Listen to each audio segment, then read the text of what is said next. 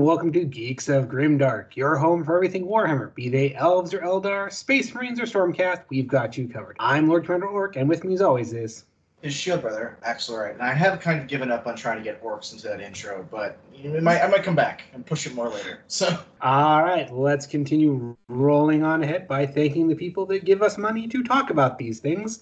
They are our wonderful, wonderful patrons. They are Pam Galley, Marquis, Chris Chipman, River Galley, Krug, Reed D, Arthur Crane, Kevin Vay, Brendan Agnew, and John Vinnels. Now, if you'd like to join the illustrious legion, just head on over to patreon.com forward slash geeks with shields. 25 cents an episode gets you all sorts of great bonus content and keeps lights on around here. Yeah, it's actually uh, less than 25 cents an episode at this point since we put out like got like three shows concurrently, kind of. So. Yeah, but there's 25 episodes or 25 or uh, four episodes that get released consistently week to week or month. I guess month. we should say minimum 25 uh, or uh, minimum value is 25 cents an episode. You might get more value. There you go. All right, we're diving into the fantasy world today with uh, this week's special guest. Special guest, care to introduce yourself? Hello there. I'm Lore Master of Sotek. You may have heard of me if you're big into uh, the Warhammer lore YouTube space or the Total War game, and you watch like the live streams and stuff. You may have seen me here and there. Um, but I, um, while trying to not sound like a complete jerk, will carefully state that I am I am the living I am the person that knows the most about Warhammer Fantasy as long as you don't go back before 6th edition, which means anything before the year like 20 2008, don't ask me. but anything after that, it's all good. Is it weird that when I think about like uh, the scribe for a, a, fan like a fandom, I always compare to VaatiVidya. I don't know why. He's just like my bar. Dude, so it's like it's like you're the VaatiVidya of of fantasy. I, I, I kid you not. When I uh, started doing this, the uh, one of the biggest things about it was I was watching VaatiVidya and I was like, I want to be that for Warhammer Fantasy. Like that was that was always the mission statement. That is right a legitimate, that's a legitimate goal. Like I think that's perfectly perfectly fair. I, I still don't have the the buttery voice and accent yet, but you know maybe maybe I magically will attain that once I hit like a certain amount of subs or something. it just or, shows up on your doorstep. Suddenly you sound buttery. also, we've actually had uh, Sotek on our show before. I don't we were just talking about Age of Sigmar in general, or uh, well, Warhammer uh, Fantasy in general. I don't remember. I, I want to say last time we, we were just talking about like our favorite, our favorite fictional universe. Ah, that could have been it. It was a, it was a while ago. I was like, wait, season one, maybe two. I remember talking about Blood Bowl at one point. So we've done a lot of episodes, folks. Anyway, so point is on, on this show, Geeks of Grimdark, which we kind of made because originally we, we put out this thing. It's like, hey, who wants to come chat with us about Warhammer related stuff? And then we got people who actually responded. So we're like, all right, we're gonna make another show just to go, you know, give all these guests time to do things. So this is mostly a guest driven thing. Uh, I, well, kind comparatively. So uh, so Sotek, why don't you like introduce the specific kind of topic we're talking about today? Oh, okay. So um, today, uh, if I recall correctly, we're going to be talking uh, about Warhammer Fantasy, but focusing on my, of course, uh, ace in the hole, so to speak, or my my OG fandom, which is the Lizardmen. Yeah, and uh, just to kind of start give a brief overview to people that don't know fantasy because it's well before uh, Total War. I think it was kind of a forgotten franchise for a lot of people, and definitely in comparison to 40k. Well, so people are stumbling in new to this. What is fantasy? Well, the thing is, even even our listeners uh, who have followed us are mostly exposed to 40k stuff here. I admit I am starting to put my toes into the fantasy thing. I need I need an army to latch onto, and right now I'm really struggling between like Gloomspite Gitz and the the tree people are really cool. But I don't know. Point is, we don't talk fantasy much here, but we're gonna get more into it soon. So yes, o- overview. All right, so oh gosh, uh, to do this to do this without it turning into like a college lecture, um, I I would say the most reliable description for Warhammer Fantasy is that it is so Warhammer Fantasy is the OG, right? It's the granddaddy. Like even even 40k is something that sprouted out of fantasy. Mm-hmm. So it's the it's the first big daddy for Games Workshop, and essentially what it is is it is a I like to refer to it as the fantasy crossroad. So it's basically where every single type of genre or universe that had any kind of following in fantasy met up and left a little piece of themselves behind before carrying onwards. Mm. So and but and that's what I love about it. It's not a universe where you're gonna find like a bunch of completely original ideas. It's a original universe in that it takes a bunch of familiar ideas and puts them in the same place and they fight to the death. I'd be curious to know where the Skaven came from originally. Then that's probably an interesting story. So Oh yeah, well the Skaven are probably the most original thing to Warhammer. I, I, but I, to my vague recollection, there's something they're technically based on. Ah. But um, and of course, it's not just fantasy though; it's also real world history mixed in there. Um, so the Warhammer Fantasy Universe is essentially if you took our planet um, with all of our geography, and then you added Atlantis because you have to have that if you're going to do a fantasy universe based on Earth. So you throw Atlantis in there between um, the Western and Eastern Hemisphere, and then basically every nation is based on a real world nation with some kind of big fantasy gimmick, and they all live and battle in a contemporary time. So instead of the Aztecs or the Native Americans or a lot of those really ancient uh, tribal groups you found in North America and South America, you have the Lizardmen, um, who are all about those Aztecian or Native American themes, but they're also dinosaur people with access to beyond space age technology, but they don't remember exactly how it works. So to them, it's more like a religious machine that shoots out giant laser beams and stuff. Then you That's a have great segue. yeah, yeah, yeah. That, I didn't expect that at all. So okay. Yeah. So like you have all these different things like the and it's of course it's from a British company's point of view. So like North America is like slave age um United States but like comically overdone And- with like super upper uh, British aristocracy personalities on top of being like hardcore slavers, and they're just like the worst. Or you got Ulthuan, which are all the super posh British people that are super arrogant, believe they're the only ones protecting the world when in reality they're not.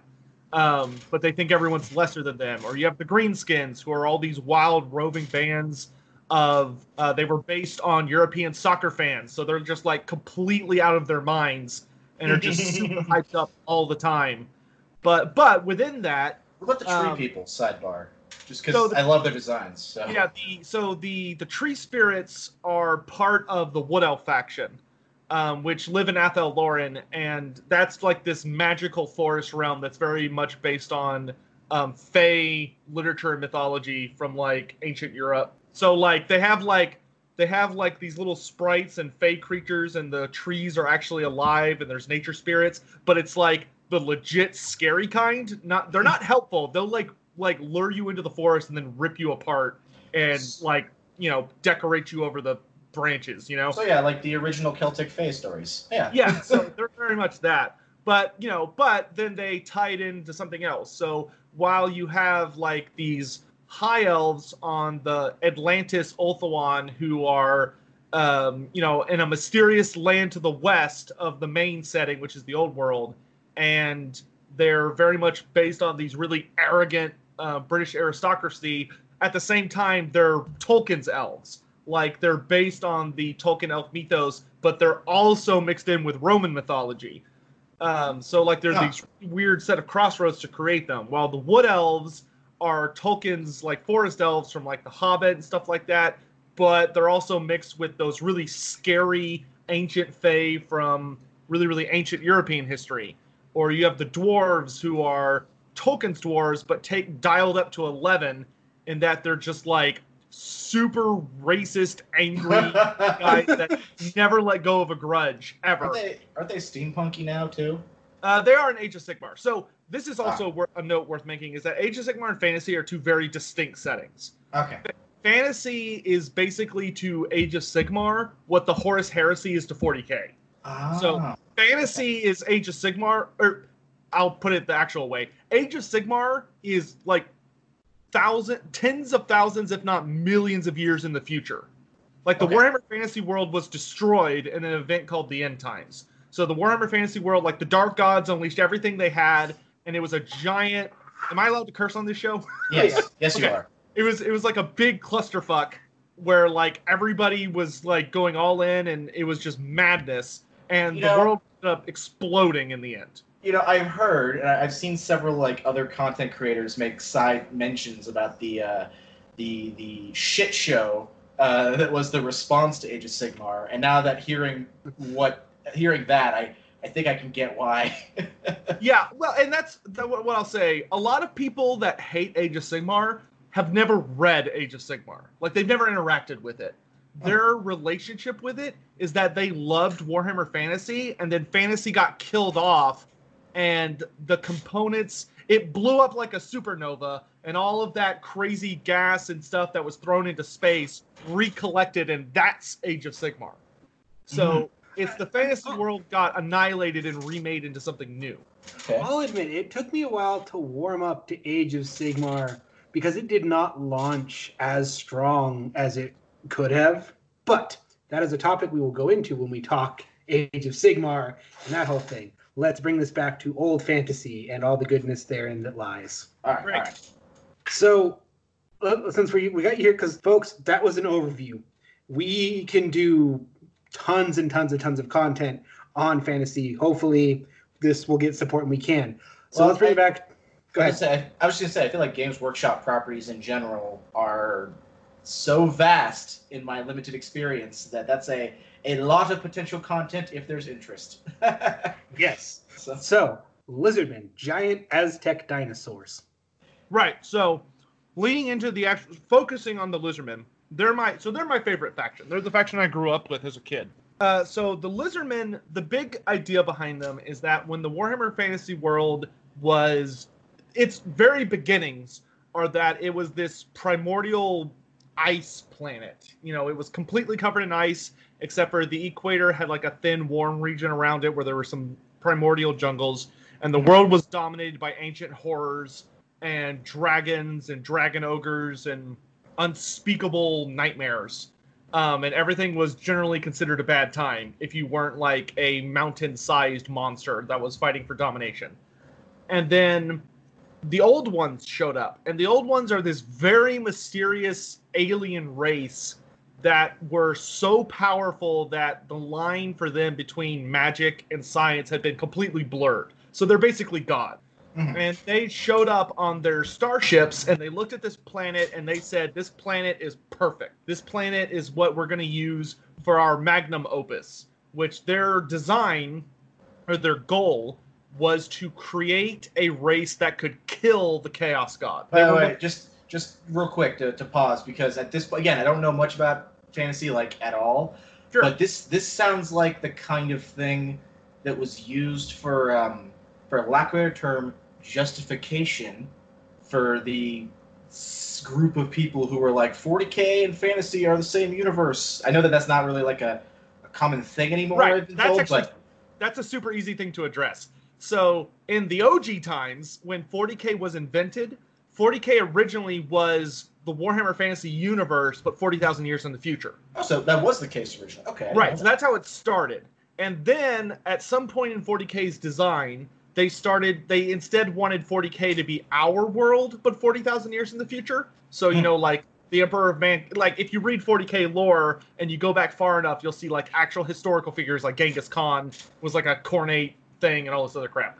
Mhm. But um, basically, what happened was they got to a point where they no longer wanted the universes to be together. Um, they used to be linked. So originally it was, oh, 40k is just fantasy, 40,000 years in the future. Then they changed it to no, they uh, fantasy is maybe a planet that exists somewhere in the 40k universe. Well, that's, Um, that's the you mentioned the old ones. That's why I was like, that sounds like a connecting piece. Right, Yeah, there's still and- some vestigial things like uh, Ogryns being, you know, ogres and the squats being space doors and elves and Eldar being pretty much the same thing. Oh yeah, like you can absolutely see where they took everything in fantasy and said, okay, let's put it in 40k. And like for, a fun fact is that the Tyranids originally were not bugs. The Tyranids were originally lizards, and that's because they're literally the space lizardmen. That Oh. explains the uh, Zoats. yeah, I didn't know that Yeah. at all. Okay, I didn't know that. So like, because if you look up first or second edition Tyranids, they had a much different design philosophy. Um, and then eventually they migrated to space bugs that still have pseudo reptilian, you know, designs. I did always think they were pretty lizardy for being called space bugs. Huh. Yeah, like I like that's I actually play Tyranids because I view them as space lizards. Like I know technically they're supposed to be bugs, but they don't. They just you know if you don't have mandibles and you don't have like crazy bug eyes, I just I see you as a lizard. Well, you know, you know, technically the definition of bug is like a, you know a six-limbed exoskeleton thing. So it's like t- there are plagiars that don't have six limbs. So Yeah, but um, but so anyway, Uh, lizards. yeah, so that's the big thing there is that the universes used to be connected, but once we got to I want to say like 2005 or 2010, Games Workshop did a couple things that very deliberately completely separated the universe. That recently, huh? Yeah, because they used to be connected for a long time. In fact, probably the best story to explain this is that in the early 2000s, like somewhere in the ballpark of 2001 to 2003, there was a campaign called the uh, the Shadows over Albion or the Albion Crisis, which was like a really big summer campaign for Warhammer Fantasy. Mhm. And at the end of the event, um, the races, and it was like a it was like an event where you would basically go online or report to your play at your local store, and they would mail physically mail or um, email uh, Games Workshop headquarters about like who was winning, and they kind of kept loose tabs on it. And basically, the races that did the best at the end of the campaign were given new magic items. But the gimmick was that all of the magic items were 40k items put in the fantasy universe. so like the dark elves got like awesome. so like the dark elves had like a power fist and like the high elves had like a thunder a thunder hammer like it was super goofy uh, and these weapons were like grotesquely overpowered because like some of them were guns so it was like so it was like the i don't remember all the items uh, i'm sure there's somebody that's watching that might but there were some really goofy things like i because like the power fist was like a strength 10 ignores armor deals d6 damage items you just like one shot a dragon with it or something stupid um but it was very That's a beautiful beautiful visual. That's Yeah, kind of uh, wonderful.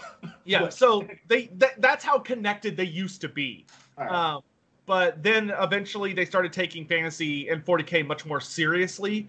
Like the grim darkness became so grim dark it stopped being funny um, when we got into the late 2000s, and that's when the universes were very forcefully separated um, to the point that you can't really compare the two anymore because they're so unrecognizable. Like a lot of people go, "Oh, the old ones are in both."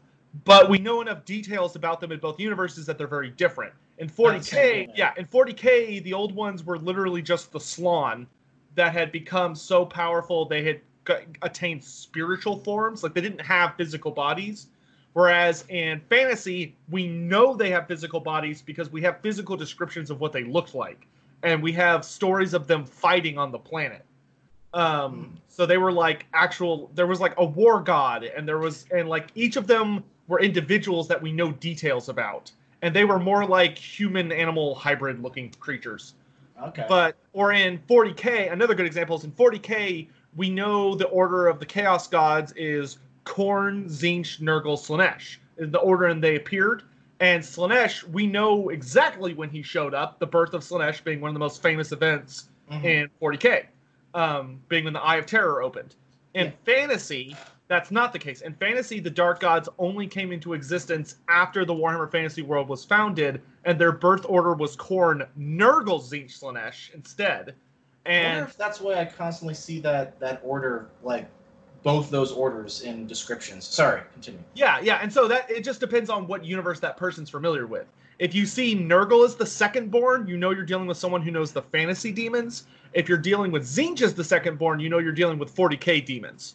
Oh, cool. I already learned something. I mean, I've learned several things, but this is I'm going to use that. Anyway. So anyway, back to fantasy. The lizard, Yeah, old ones seeded the planet, so you said to make a perfect Right, right. weapon. So So their goal was to so chaos existed in a sense. It didn't have like individual gods yet. It didn't have a sense of individuality. It was just a force. Mhm. Um, so the old ones they used the realm of chaos as their power source. Um, it was basically a realm of infinite energy, but that's all that existed there was energy. And the old ones used it to it like they would cut, they would design these huge star bases um, or these giant w- portals hanging in space above a planet to be kept in orbit. and these portals, when activated, would allow the old ones to travel light years instantaneously.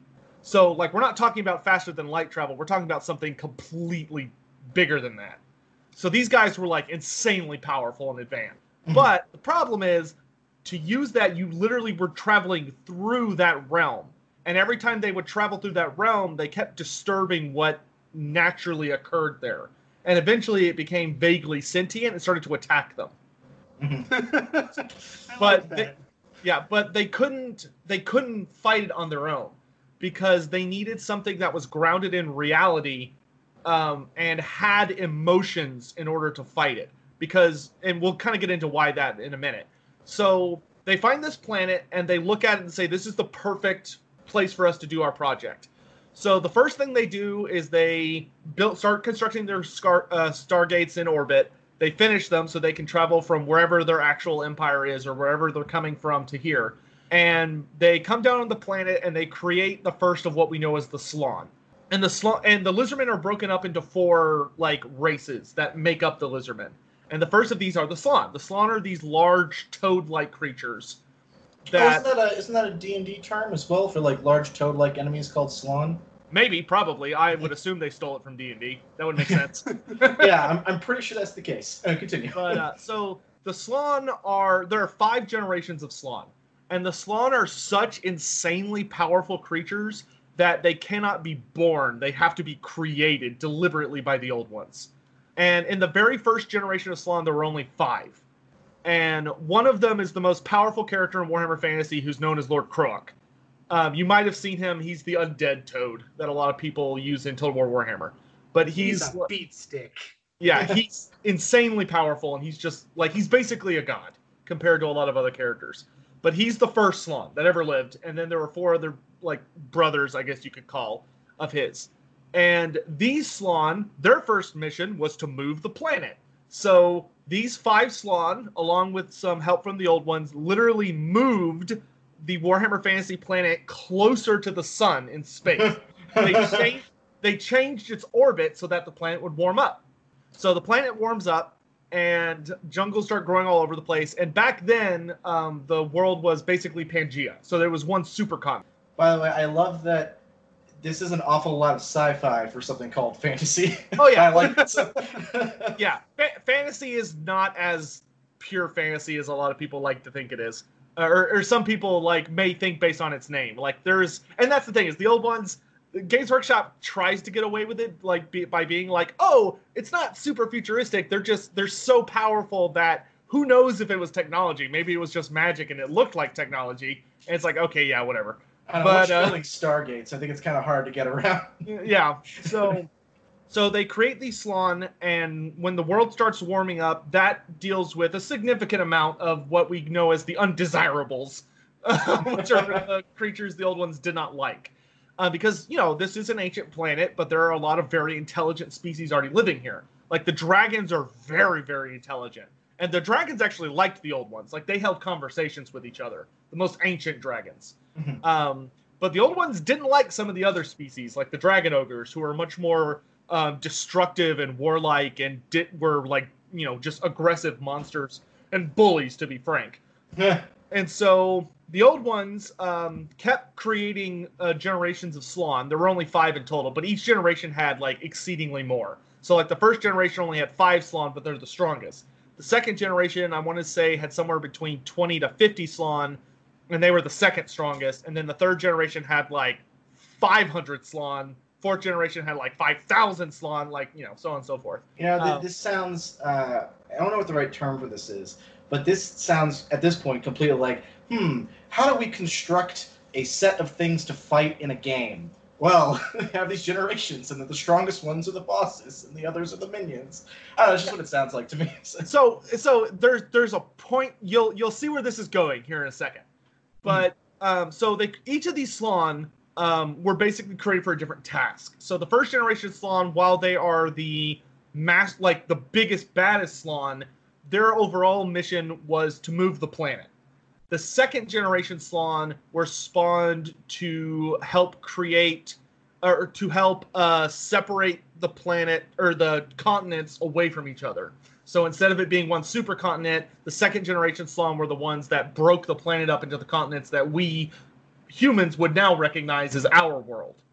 I love the power scale we're dealing with here. Fucking moving planets and shattering continents. Oh yeah, well, and the Slann are very advanced compared to most wizards in Warhammer Fantasy, but uh, but so bef- but before the second generation happened, um, the Slann started to uh, mess with. They're like, okay, now we have this planet, but we need to actually get rid of all the things we don't want. So they created the Saurus. So the Saurus are perfect war machines that are living. So they are these primordial reptiles, and basically the way the old ones would create a race, whether it's the Slann or the Saurus or what we'll get into later, the old ones would basically look for races that already existed on the planet, and they would basically genetically modify them and raise them up into being what they wanted them to be, which worked well, but it did later introduce some flaws. So, like the Slann are insanely powerful wizards that are immortal, and like they can't die unless an outside force kills them. But they're very sluggish. Um, they are very vulnerable to uh, like physical threats, and like they're very large, obese creatures that need protection. Like they have a lot of magical power, but if something were to get close to them, they'd be in trouble. So, So, yeah, sidebar. I don't know if uh, anyone out there knows like the first point in in uh, literature that someone wrote the idea of like an ancient race seeding life as we know it on various planets. I know the earliest one I know is the the Lensman series, but I'm just it's, it's curious to hear that kind of thing and be like, oh, I, I know some old older stuff that's probably pulling that from. Anyway, sorry. so um, the Saurus were created as these perfect warriors. Like it's worth noting, lizardmen are not born; lizardmen are spawned. So when so basically there are these large bodies of water around or underneath temple cities, Mhm. And in these bottles of water there are bar- there are like billions of these little tadpole things, and what will happen, uh, and they're like microscopic. So there's billions of these weird little tadpole creatures, and these pools. Something will happen that will cause them to activate, and when they do, they will spawn a precise number of whatever species of lizardman is needed, and these lizardmen will walk out fully grown to maturity, knowing exactly everything they need to know and ready for battle. But, but does that mean that like the the little the, the, the microscopic tadpoles do they like do they operate like germs or something like they're breeding quote unquote by like splitting and they only turn into lizardmen when this you know this something happens in these pools? Probably. Um, Games Workshop never really got that quite that detailed on it, so we don't know. Ah, I was just curious where the the tadpoles themselves come from. So. yeah, it, they. I would say there doesn't seem to be like the lizardmen do not interact with the spawning pool, so there's nothing they have to put into it. They're perfectly self-sustaining systems. So I'm gonna I go would with their germs then. Yeah, I would assume they're probably something like that. Okay. But um, so the Saurus were created to uh, what in known in what the Lizardman a fan would know is basically the wars of purging. So the Saurus went around the entire planet purging every race that the old ones considered undesirable. Wait, wait, and this was the, Oh, boy. the so, oh, hold on. So this was this was the lizardmen. You say Saurus? Is that the same same thing terminology wise? yeah, so Saurus are one of the four subbreeds of Lizardmen. Ah, okay, okay. So they So come out. got So now we Uh, have the Slann and the Lizardmen. Or And the- the- we have the Slann and the Saurus, which make up the Lizardmen. And But the, we're not quite the done. Saur- yeah, and the Saurus proceed to start purging the world of non-Saurus life. Uh, basically. So, Okay. I mean, there are some species that are allowed to stay alive, like many natural creatures, like deer or like like all the natural animals are left alone. The dragons are left alone. Um, but like the dragon ogres, there's this really horrific insectoid race um, that we only know as the sleeper. Um, there's um, a lot of other ancient primordial, like a lot of really hor- like if you were to see one of the monsters they were wiping out or one of the races they were wiping out, you'd probably be like, yeah, that seems okay. like they weren't they weren't nice things. They were we very gotta soften that genocide. Yeah. Mhm. So uh, basically, they so they wiped out a lot of these races, and this is actually funny enough where the greenskins come into play. Um, of that, the old ones, um, the greenskins. Fun fact for fantasy fans are actually aliens. They're not natural creatures to the Warhammer Fantasy universe or uh, planet. Because when the old ones started bringing in all their starships after they constructed the gates and created the first of the Slann, they very they unknowingly had greenskin spores on the outside of their ships. So when they landed, these spores took root and the greenskin started cropping up across the Warhammer Fantasy world. And Dude, the They're an invasive species. they're an invasive species. I was gonna say that sounds like another thing that people would have been using as a, an argument for connection. Anyway, We had it first.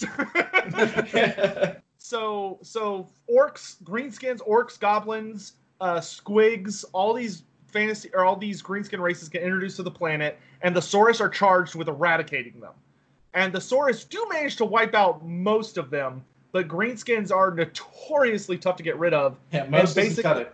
Yeah, and basically they escaped into the deepest, darkest places in the world where the lizardmen couldn't follow them. Um, and they were able to survive by hanging out in the subterranean depths. So, but the so the Saurus got close, but weren't able to finish the job. And so at this point, the the old ones look around the planet. They go, "Okay, great. Um, we've spawned some more Slann. So now we've we've separated the continents. So now it's no longer one big supercontinent, and we've gotten rid of everything we don't want. And the Slann are looking great. The Saurus are there to protect them and fight their wars for them. So now we need to build an empire. So at this point, they spawn the Skinks, and the Skinks are the adorable smallest form of lizardmen.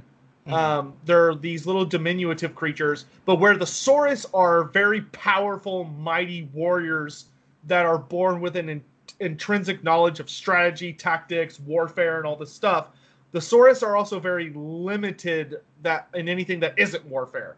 Like you would never want to ask a Saurus to do anything for you that did not involve killing or guarding something, because they're either not going to understand or they're going to screw it up.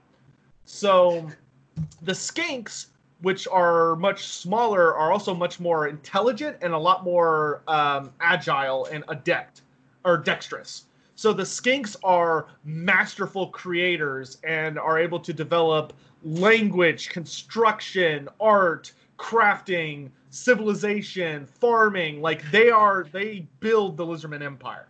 So they're all the artisans and the the architects and the they are the ones creating like um, sh- all the war equipment they're the ones uh, learning to dominate and train the natural c- creatures of the jungles like the salamanders and the stegodons and the carnosaurs which are like the t-rexes stegosaurus or sorry triceratops uh, like all those ancient badass dinosaurs the skinks are the ones that figure out how to basically raise them and use them in war. And so the Lizardman Empire is looking pretty good at this point.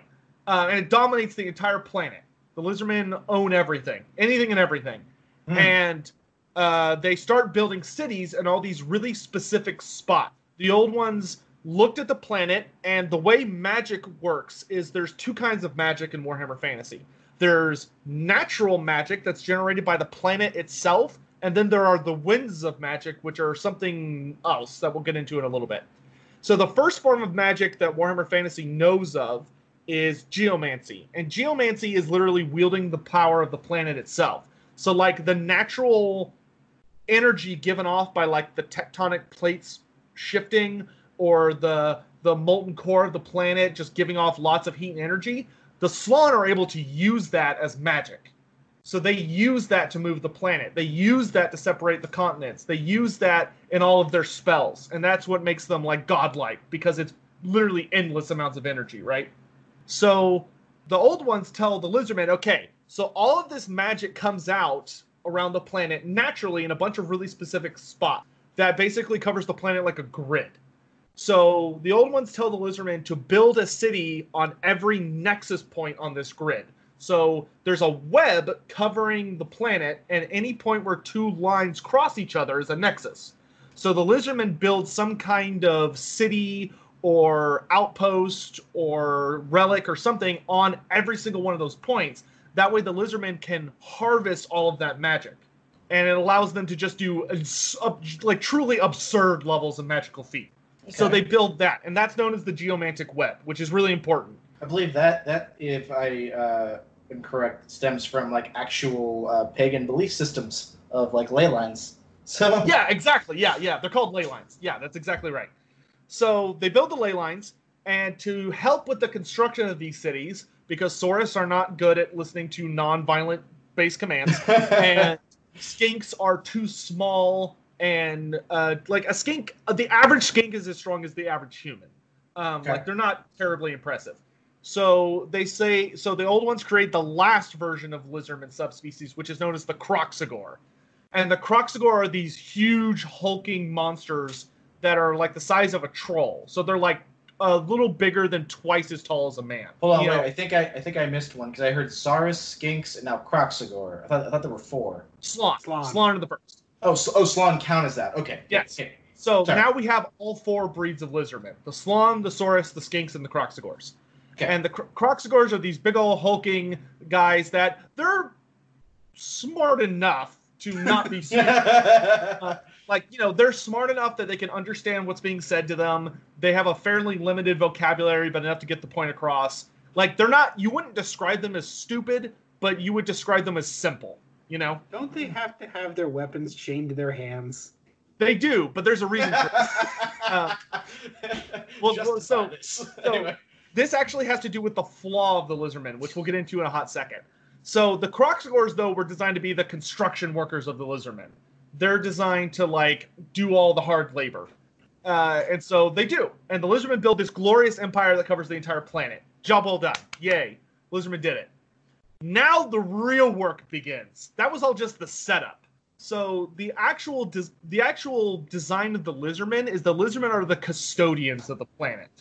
The lizardmen are the its natural guardians. They're the babysitters for the real important stuff.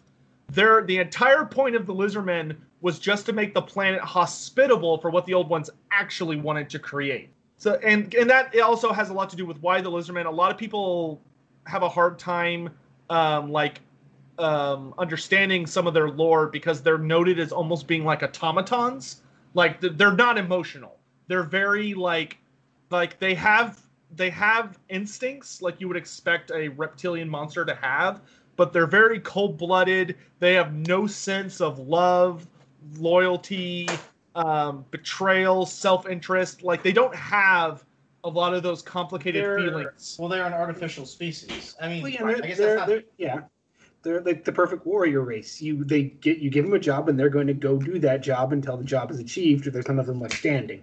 right Well, what's funny is to me this sounds like, and I, I have a strange feeling that where you're going is actually going to be pretty similar to this. But they sound like angels in that you know they were Yeah. created by the the great figures to as basically guardians for creation, uh, and the creation is something else. You know. So, Mhm. Big scaly angels of death. Yeah, I like that. but I'm just saying that like I, I have a I have a, a feeling that this is going to go in similarly parallel directions here in a second. But continue. well we'll see um so sorry i'm eating it's all right. anyway, so at this point, the lizardmen, everything's great, life is good. So the old ones rub their hands together and say, "Okay, time to get to work." And they create their first true species. And the and the first thing they do is they ask the last generation of Slann, the fifth generation, to raise up an island in the middle of the ocean. So and so this cradle of new life, this little crib for the very first babies the old ones are going to make is the the Slann literally take this big chunk of continent of the ocean floor and they magically raise it up to the surface. So it's not it's worth it's important to note this for people that know about Ulthuan, which is what this Atlantis is called. Ulthuan is not in any way connected to the ocean floor. It literally is floating on the ocean. You know, I've been watching a lot of Avatar recently, and so now all I can do is envision a bunch of lizards doing Hung Gar. So Earthbending lizards. yeah, Anyway. That's a mental image I'm never going to get rid of. yeah, so so you have this big chunk of rock that is uh, thanks to the Slann and the old ones, it's made into a paradise. It's gar- the Garden of Eden essentially, just a literal paradise, and it's beautiful and perfect and flawless. And here the old ones create their first race. Now, earlier I noted that there are two different kinds of magic, and that the old ones are like god tier at this. I call it geomancy, but if you were to wield it per, uh, just using the earth, then it's essentially geomancy. But you can use the energy of the earth to cast any form of magic, right? And the Slann are the true masters of this form of magic, using the natural energy given off by the planet. Okay. Whereas the first race the old ones create, which are the elves. So the elves are created on Ulthuan, and their design was to be naturally bound and to have a very deep a spiritual connection to the other, to this realm of energy um, that the old ones use to travel, and is where the old ones are being assaulted by this force known as chaos. So uh-huh. the elves are created with an intrinsic relationship to chaos, and that they're able to wield it. And this form of magic, which is essentially the very essence of this realm of energy blowing across the planet, and it exists in many places, and it just kind of naturally blows throughout the cosmos, is known as the winds of magic. And it's called the winds of magic because if you could see it, which some wizards typically can, through something called second sight, it literally would appear like a wind to most people. So Okay. that you see these wind of these strange colors. And so the old ones create the elves to have a fundamental relationship with chaos. However, that was a problem. And they realized what the problem is is that by doing that it gave the elves emotion. Um, and it made the elves the elves are a very emotional and although they were designed to be incredibly long-lived and they have perfect bodies that are very agile and swift Life. and they're very intelligent and all this other stuff and they're very tall and beautiful they were arrogant they were incredibly arrogant That tracks with elves. and even as the even as the Slann, the first of the Slann, Lord Kroak, was teaching the elves how to use magic and teaching them, they were perfect at magic. They were magic was such a part of their being that it was like second nature to them. But the old ones were disturbed because they realized that at the core of the elves, because they were so naturally bound to magic, chaos was having an adverse effect on their design. It was changing them because Mm. chaos, of course, is the very nature of change. And their emotions were leading them to be very arrogant, conceited, um, superior uh, focus. So the old ones looked at them and said, uh, "This isn't really what we wanted." Now the old ones are not evil. They're they looked at the elves and say, "Okay, this isn't what we wanted, but it's close. So we're gonna leave the elves in Ulthuan, and they're just to live their lives there and we'll let them build their empire because perhaps they could be useful tools but we're to just let them do their own thing and protect them but they're to stay in Ulthuan. let's try again so this time they go to the the the mountains in the southlands which is basically africa. They Okay. go to this big mountain range there and they say okay we tried creating a race that had a very natural and fundamental bonding with magic. What if we created a race that was the exact opposite? So a race that's anathema to magic and it it rejects them and they have no uh, relationship to it at all so from the stuff of the mountains and some of the creatures there they craft the dwarf and the dwarfs of warhammer fantasy are so resistant to magic um, the winds of magic that it is literally toxic to them to an extent like if a dwarf tries to cast magic if he loses control of it for even an instant, his body will literally turn to stone, and he'll die. Wow. Um, like it's harsh, but uh, so the old ones create them from the very fabric of the mountains themselves, so that they're naturally made of the earth, because the earth grounds magic. It like renders it useless. So the dwarves are stocky, powerful, very very tough, and the old ones uh, teach the very first of their kind, known as the ancestor gods, the secrets of rune crafting. So they teach them, okay, you can't channel magic through your bodies, but we'll teach you how to craft magic through smithing and through rune carving. That way, you're able to take the very winds of magic and bind them into a very distinct, exact shape known as runes. And the magic will do exactly what you tell it to, and you will be master craftsmen. And so the old ones teach them this, but they realize the dwarves are flawed. The dwarves, because they're formed of the very stuff of the earth itself, they are stubborn. They are so stubborn, so so refusing and unwilling to change or admit wrong in any circumstance. They're so unwilling to alter their path once they set upon it. The old ones realize, well, crap, we screwed up again. Well, you know, Earth is a stubborn element. Oh, Ulrich. I like the dwarves. The dwarves are perfect. What are you talking about? So the old ones look at the dwarves and they say, "Okay, we still love you. You're still, you know, we still appreciate you, and you will have the mountains. The mountains are yours, for which you may delve and take whatever you want." Which is fitting, but you know, so the dwarves have all these issues of they're incredibly stubborn. They have kind of a unique form of arrogance, um, but they're kind of arrogant like the elves. And the dwarves also have a really nasty habit of something called gold greed, which is that they can literally fall into this mental illness that has to do and it's a very nasty mental illness that there's not really a cure for where a dwarf will basically become so obsessed with gold and other like fine gems and riches that they just completely lose themselves to it. And that's all they care about to the point where they stop eating they stop going out and it'll eventually kill them. Oh, Um, like it's like a really bad form of addiction essentially. So the old ones look at that and they go ah, okay not great Fafnir. No, sorry. Yeah. and so uh, and so at this point the old ones start to work on humanity humanity is meant to be kind of the the 50-50 so they're like yeah. okay we went too far with the elves and we didn't and we went too far with the dwarves so let's try and split the difference let's try and create something that's more along that and there are some other minor races the old ones created along the way for like particular tasks Experimentation. um, you know, like either they were created to perform a very specific function for the planet itself, or they were like an, a rogue experiment that one of the other old ones, like individually, was doing, but they weren't able to amount to much. Like they created the Sky Titan, which the Sky Titans are like what a giant is to us, a Sky Titan is to a giant Ooh. And they were like master tinkerers and engineers and could like wield the very na- uh, essence of blizzards and like immense storms. But they lived up in these really really high peaks that are basically the himalayas so like the highest peaks in the world. Hmm. and they just minded their own business up there. They're very isolationist. But anyway so all these other little things happen. But the old ones start to work on humanity and this is where the real problem happened. at- the old ones did not fundamentally understand the nature of chaos, which is why they kept goofing up in their creation because they didn't understand emotion.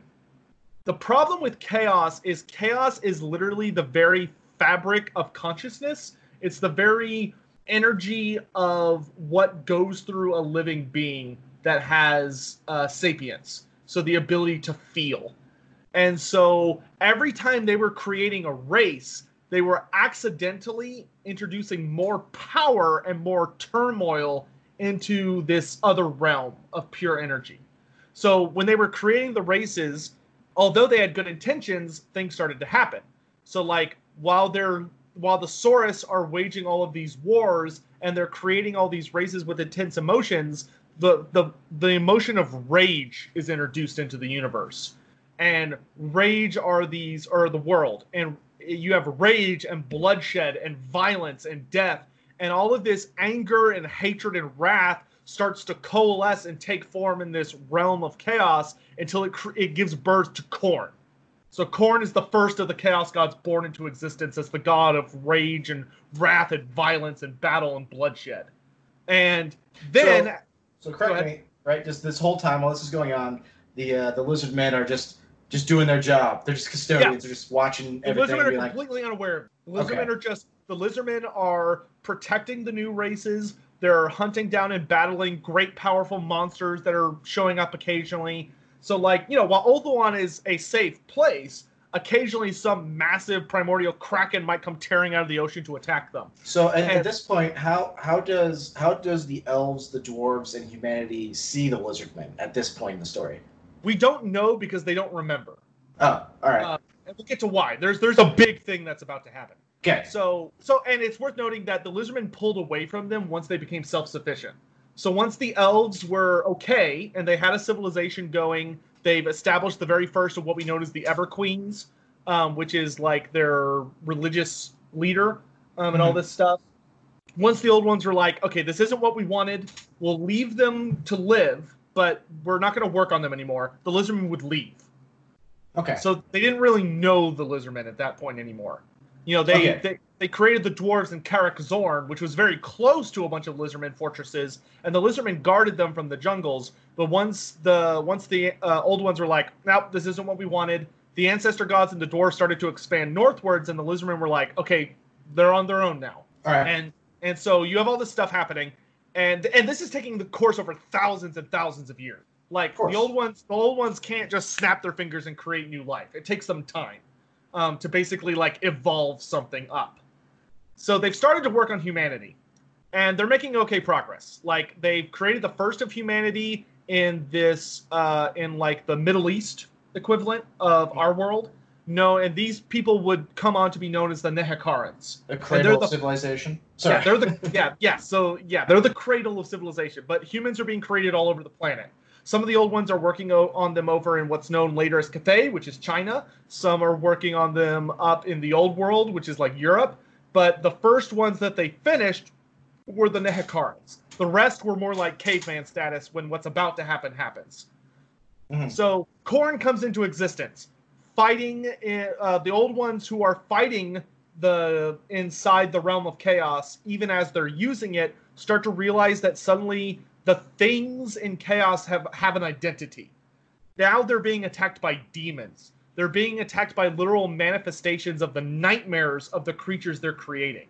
So, like the shape a demon takes when it comes into reality, like a bloodthirster or a bloodletter, that's not what they actually look like. That's just what the nightmares or the imagination of the beings on the physical plane of existence imagine them to look like. So they're bound to those forms. They're right. they're literally your imagination weaponized against you. So right. Rage gives birth to Khorne. And then as the world continues to turn and all this stuff keeps happening, the next emotion that becomes so big that it manifests into a god is despair. And despair, plague, disease, as warm blooded life and civilization continues to spread, and they have to deal with all these natural phenomena, such as death, decay, disease, despair. That gives birth to Nurgle, the god of, of plague, Of those despair, things. and yeah, all that.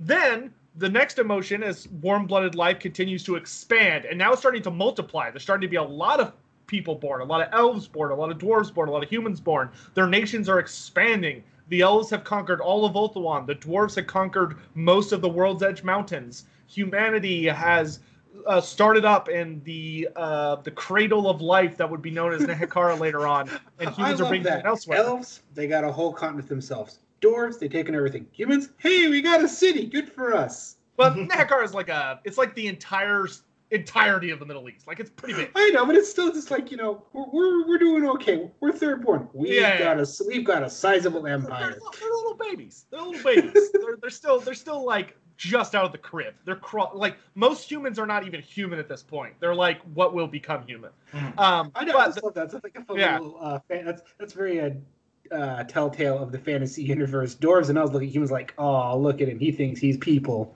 oh Well, yeah. I, I think that's pretty common among fa- in in fantasies. So So the next emotion that gets really big is hope. Hope and the desire for change. That creates Tzeentch, who's the god of hope, magic, change, all that stuff. And then the last one, as civilization is actually established by the elves and the dwarves, is the god of pleasure, the god of obsession, the god of excess, uh, Slaanesh. Which excess is probably the main. I would say ex, uh, Slaanesh is mostly the god of excess, but he's also the god of pain, pleasure, music, arts, you know, all that other crazy shit. So all four of the chaos gods are now born into existence. And with all four chaos gods, chaos becomes very organized and very like structured. And it actually the old ones realize, uh oh. like do they do, do they still in in Warhammer Fantasy? Do they still engage in the Great Game? Yes, so they're also fighting each other constantly because chaos is madness and madness attacks itself. Right. endlessly. But even while it's fighting itself, it's also a threat to you, just because their power is basically infinite to some understandings. So the old ones are fighting chaos in its own realm, right? So the old ones aren't like trying to fight chaos in the physical realm where you can actually stab a demon and it goes away. Um, they're fighting them in the realm of chaos where they are endless. They are legion. They are they are the very air you're breathing. And the old ones lose and we get what's known as the Great Catastrophe. And the Great Catastrophe is roughly, uh, I want to say it's like 20,000 to 15,000 years before the modern age of Warhammer Fantasy. The Lizardmen are the Lizardmen are aware something's wrong. Um, yeah, I know all this talking. We're finally back to the actual Lizardmen. Uh, I was about to say This has so. been a like we- great we- primer for yeah. fantasy. I Yeah. actually think that's fine because you're you're our first guest on on this particular subsection of Geeks of Grimdark to talk fantasy. So I think giving this kind of general primer is actually pretty pretty good. okay, good. Oh, and I, I should also note that, like, in the last second, there were a couple of old ones who created the ogres in the Far East, and in the West, a single old one started creating the halfling. We're not exactly sure what the goal was with the ogres and halflings, but I just uh, think they're neat. Okay. Yeah. yeah, The only- he wanted he wanted more breakfasts. The only thing we know about them is they they actually had amazing potential because the thing about the ogres and the halflings is that they were the only race ever races ever created that were resistant to chaos. So they weren't resistant to magic; they were resistant to chaos specifically, which was a huge leap forward in the old one's development of a species. I mean, Um, hey man, when your when your life mostly consists of, of sitting around smoking and eating, uh, there's not a whole lot of uh, draw Oh, yeah. that porn can offer you. So, but unfortunately, it was too late, and they also created the gnomes in there, which Warhammer gnomes are actually very scary. Um, Wait, compared there's, there's gnomes in Warhammer? There are, but they're exceedingly rare uh, because most of them died off. But they Aw. are very, very scary. They are not nice. Um, Wow. Like they are technically a good guy race, but the only wind of magic they're able to wield effectively is either shadow magic, necromancy, or dark magic. Um, and That they is- are they are sinister little bastards. There is a quick a quick little question. Um, I've seen several content creators uh, recently, and I've I've come to adopt this myself. Um, mention that like in 40k, there really aren't good guys. Everyone is some flavor of evil. It's just kind of a sliding scale. Right. So so is that is that transfer over to Warhammer Fantasy, or are there more like legit, like we are good people kind of races? in in fantasy there are good people and there are good groups but it, i would i would say that there are races that you would call the good guys but you would always put an asterisk next to them okay. they're not like comically evil despite being the so-called good guys like the imperium of man is Yeah, the Imperium's like mid to high tier evil, even though it's it's man. So. yeah like but there are good guys there are people who try to do the right thing and they're trying to save the world and they're trying to protect others but they're like douchebags about it But they're still your- your- trying. yeah, because your description of the uh, the lizardmen so far strikes me as a true neutral kind of race. yeah So- Yeah. yeah the lizardmen are what i call true order like they're they're against anathema and they're they're purely focused on restoring the great plan which we'll get to in a hot second Okay. but they they have no sense of morals. So like if the lizardmen are like, okay, like the lizardmen have a rule they're trying to do right now in modern fantasy where the lizardmen think that if they can restore the planet to a certain point, it'll fix everything. Um, and so to them, they think, okay, all the elves must be on Ulthuan, all of humanity must be in the old world, and all of the dwarves must be in the World's Edge Mountains. Like the, all of the races that the old ones created have to go back to where they were supposed to be. that is a fascinating goal. yeah, and but but the lizardmen being true order and not good, they would say anyone who will not comply will be forced, and anyone who does not move once they are forced will die.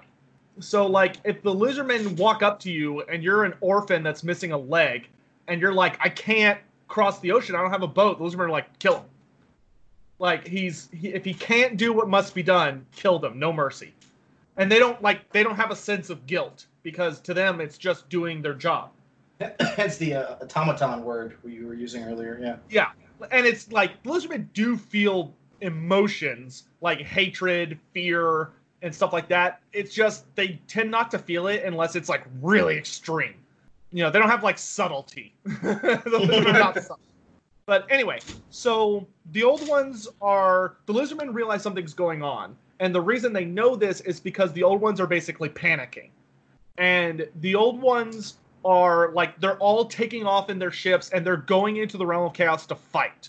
And they're basically telling the lizardmen like we the, some of the old ones who are staying behind basically get a bunch of gold together like a massive like we're talking like billions of pounds of gold practically uh, and they're using it to write plaques and these plaques are basically the old ones just spamming out prophecies trying Ah. to tell the lizardmen everything that's about to happen because the old ones so had we're about to take off for the weekend. So some money for the babysitter, and right. So here's the the, old ones, instructions.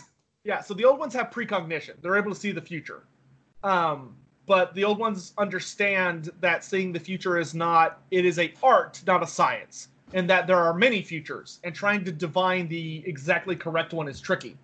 So the old ones are basically like mass produce like mass typing as fast as they can a billion words per minute on these sacred plaques in a language the lizardmen understand. They're trying to tell the lizardmen everything that's going to happen everything they need to know. They're trying to warn okay we're going to give you a spawning of this at this point. This is going to happen. You have to do this. You need to be at this place when this happens. When this moon is at this point in the star on this cycle of the world you need to go here. Like they're trying to tell the lizardmen everything that's going to happen um, and record it for all of them so they can reference it. And they finish it, and just as they finish, the apocalypse happens. So basically, the old ones in the warp get completely, or the realm of chaos. Sorry, it's the warp if you're 40k. We don't call it the warp in fantasy, but the realm of chaos gets completely annihilated by the demons of chaos and the gods. And there's so much power, there's so much energy due to the chaos gods reaching like the height of their power and overwhelming the old ones because they're feeding on the very violence the old ones are using to combat them. They get Mhm. so powerful that the polar gates, because there's one at the North Pole and one at the South Pole, they get completely overwhelmed and they detonate. So they they literally implode. Like the realm of chaos creates this sucking vacuum that rips the very metal into it and it blows up. And all of the old ones die every single old one was fighting. Every single old one was at a polar gate or was in there fighting the demons of chaos, and they're completely wiped out. Um, so the old ones all die in an instant, and both of the polar gates explode and then fall uh, because they're pulled by the planet's gravity. And one impacts at the southern polar gate, and the other one impacts at the northern polar gate. And it unleashes this horrifying wave of madness, death, and destruction and this giant like thunderclap of magic. So like you ever seen like a big bomb go off or a big explosion? You know that shockwave that like pushes the clouds apart? Yeah. Yep. It's it's like that, but it's made out of magic. And it hits the planet. And the Slann see it coming. Like they're aware of what's about to happen. They're like, oh fuck. So they they see this thing coming for them, and if it hits the planet, it'll literally just wipe it out. So the Slann, roughly half of the Slann die in an instant just by blocking this. So they all like use their magic to throw up a barrier around the planet and dispel this magic that's about to hit them, and they succeed enough that the planet isn't destroyed. But half the Slann, just the mental exertion of doing it, it literally just explodes their brains and they die instantly. And now the realm of chaos has manifested on the physical planet.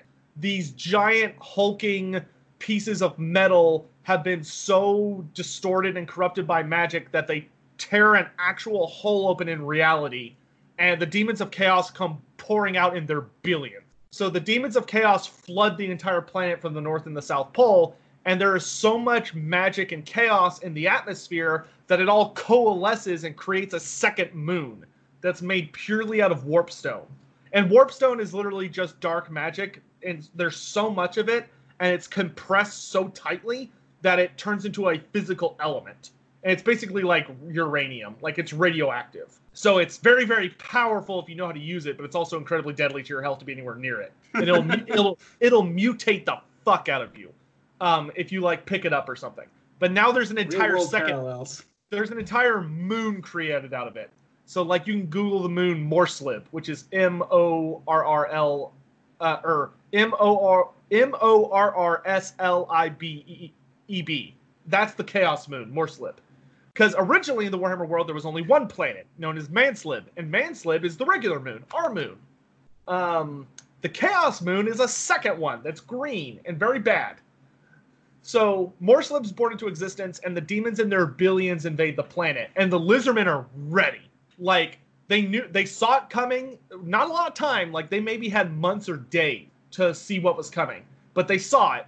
So when the demons invade the mortal realm, the demons are not what we know them as now. They're kind of more. They're kind of a little more all over the place. They're not like like they probably didn't have good designs They like don't have blood fixed form. Yeah, they were they were very motley, you know. Like I think they have that design as well in 40k, where like the original demons were like all undivided and they were kind of weird looking.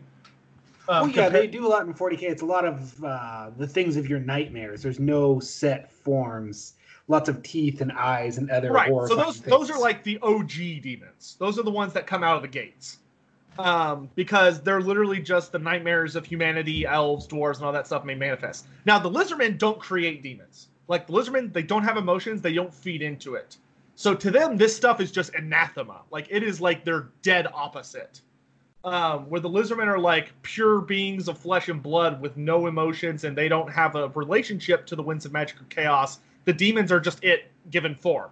So these two clap together in the largest war in Warhammer Fantasy history. Because we know they're like we know the lizardmen armies literally numbered in the billions. Like so you had billions of Saurus going up against billions of demons with the Slann casting spells where they're making fire rain from the sky, rivers are flowing backwards, the earth's being ripped open, skinks are unleashing ancient primordial dinosaurs to battle with demons the size of skyscrapers like it's madness. Can we get a Just fan film of that? Somebody uh, like and so- uh, contact guys at Blizzard that did those Diablo trailers. I want to see this with animation. so so and the lizardmen are trying to protect the younger races right because to the lizardmen they're the most important thing in the universe. You know the elves the dwarves humanity. So basically the, the tldr i'll say in the interest of getting a little answering some maybe specific questions is that the lizardmen fight the demons in a war that lasts for thousands of years. But slowly they lose because the demons have no end. Like the demon if you kill a demon you don't kill it you just destroy its physical form and it's cast back to the realm of chaos to remake its physical form and then it can just manifest again. Um, so long as there's enough magic in the physical plane to sustain them. But at this point there's so much magic that they can literally pop up almost anywhere unimpeded.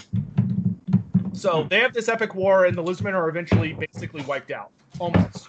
So the lizardmen go from having an empire that spans the entire planet to barely surviving in a literal handful of cities scattered across South America and um, Africa, which are known as Lustria and the Southlands. And they basically, at that point, they are forced to abandon the younger races because they just can't get there anymore.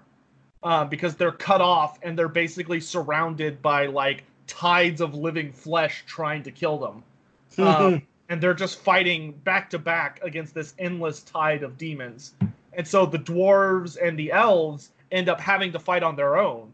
And for them, it's like wild. But the elves end up bringing the end of the war because they create something called the Vortex, which is actually the main uh, component. If you've played Total War Warhammer 2 and you watch like the startup cinematic for it, um, that's the Vortex. And it's the whole focus of Total War Warhammer 2 is it's this giant whirlpool in the sky that the what the elves did is they very cleverly realized that the winds of magic were allowing the demons to take form. Because they have such a good relationship with it they're able to manipulate it a lot more reliably than the slann could.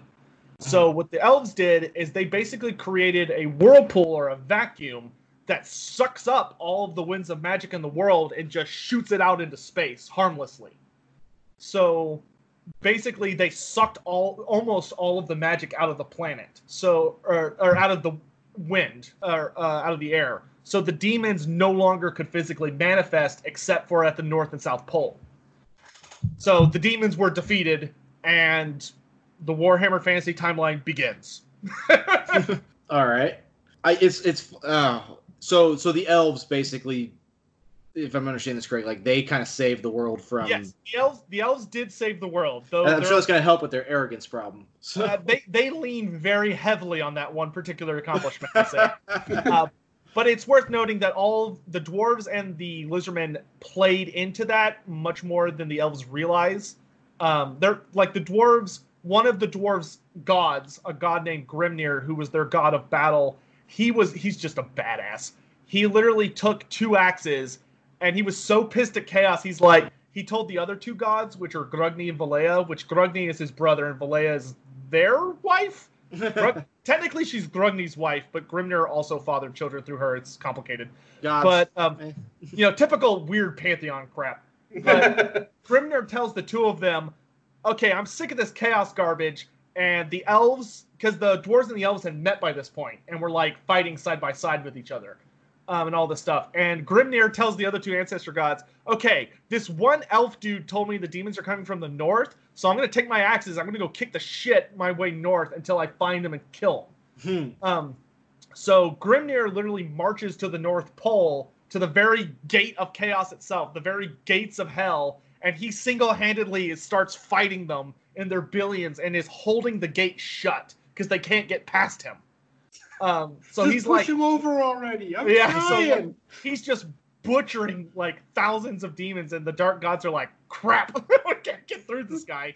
While the elves are casting their big ritual. Meanwhile, the lizardmen are also having this big thing where probably the cleverest demon was a demon by the name of Kairos Fateweaver because he can see the future and the past, but he can't see the present, which is like his only weakness. Um, so Kairos is this really scary demon. He has two heads. One head sees the future, one head sees the past, but he can't he never knows what's happening at this exact moment in time.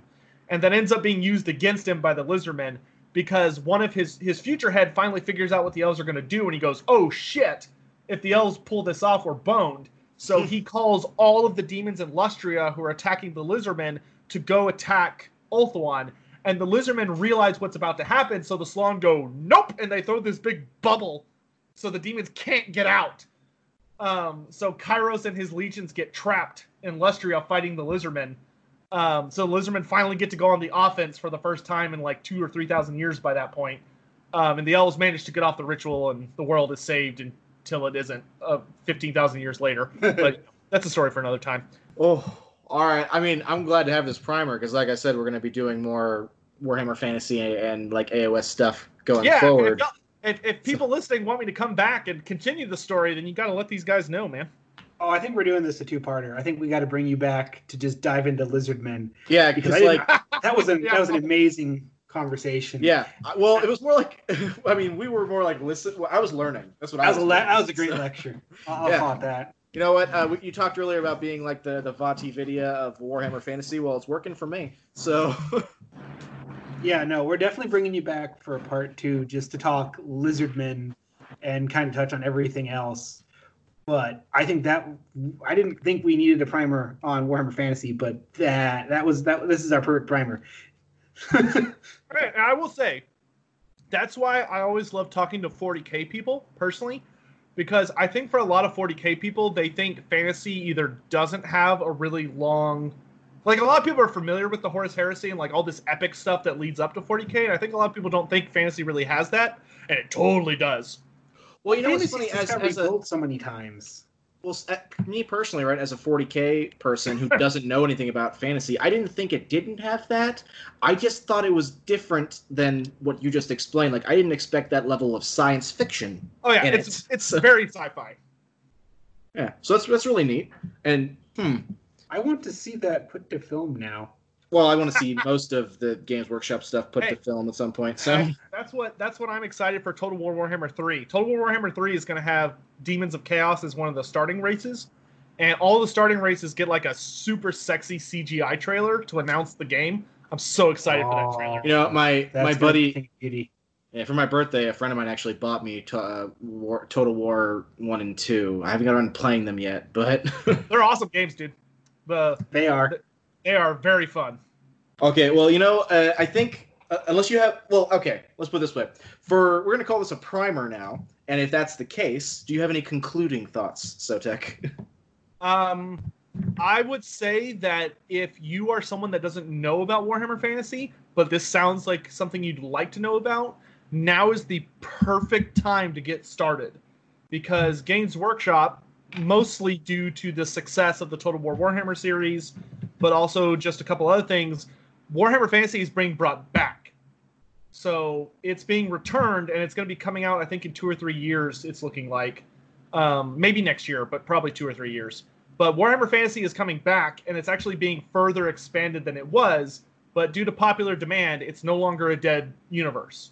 I was about to Yeah. say, are they gonna run it concurrent with AOS then? So AOS, they what they have publicly stated is what Horus Heresy is to 40k. Oh, that's right. is like yeah. is going to be what fantasy is to AOS. So they will, they're, you know, the universes are undeniably connected, there is a history there, but they'll be developing the gameplay and the models and everything separately. That makes sense. And we are 100% picking your brain on the fate of the Lizardmen in the new Warhammer Fantasy when we bring you back. Because I want to know, considering what we've seen thus far, what you think they're going to do and what you'd like to see them do. Yeah, I don't know. We'll have to see. Uh, the only thing we've seen so far is Kislev, which is Warhammer's version of Russia, and I'm so excited they're bringing Kislev back. they have they have polar bear cav. They have little yes, and it's, it's a thing of giant beauty. bears in armor that they ride like horses. I love polar bears, so that works perfectly for me. all, right, man. Then uh, at this point, uh, we give you an extra big soapbox to get on, where you can plug anything you want to plug. Uh, I the only thing I'll plug is I'll say that if you want to learn more about Warhammer Fantasy, then come check out my YouTube channel, uh, Loremaster of Sotek. Um, I also do very in-depth Q and A series. Like we just finished a, I just, uh, I guess this would be the best plug. I just finished a Q and A series on the Ogre Kingdoms, where I basically last allowed everyone to ask whatever questions they wanted about the ogres for like two weeks or a week or two weeks, and I basically answered all of them. So it's a 15 part series where every episode is a minimum of 30 minutes, but most of them go up to 45 or minutes or an hour.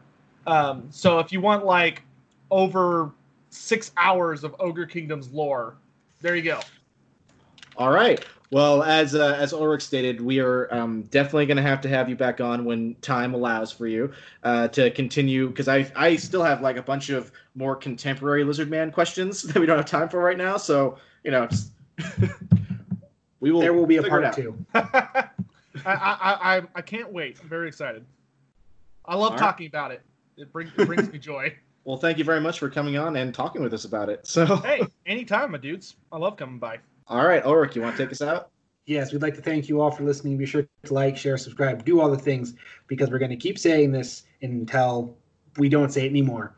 This is a test run podcast. The what will determine if we do a season two or continue this is the support. If you like this, if you want more of this, we need to see the numbers because then we'll go, hey, they like this, let's do more of this. Because I personally, I want to pick Sotek's brain about all of the fantasy stuff, but we can't do that if there's no support for season one. And whatever platform you're currently listening to this on, thank you for doing that. I try my hardest not to make this part of the outro sound like repeated and same thing, but there's only so many ways I can mix up these same concepts. I'm trying, guys. Anyway, we're on SoundCloud, Stitcher, Google Play, Pocket Cast, Spotify, and iHeartRadio. If there's one you'd want us to be on that's not in that list, tell us what it is so we can look into it. As always, this has been the Lord Commander Ulrich. And his shield brother, Axel Wright. Until next time, may the dice roll in your favor.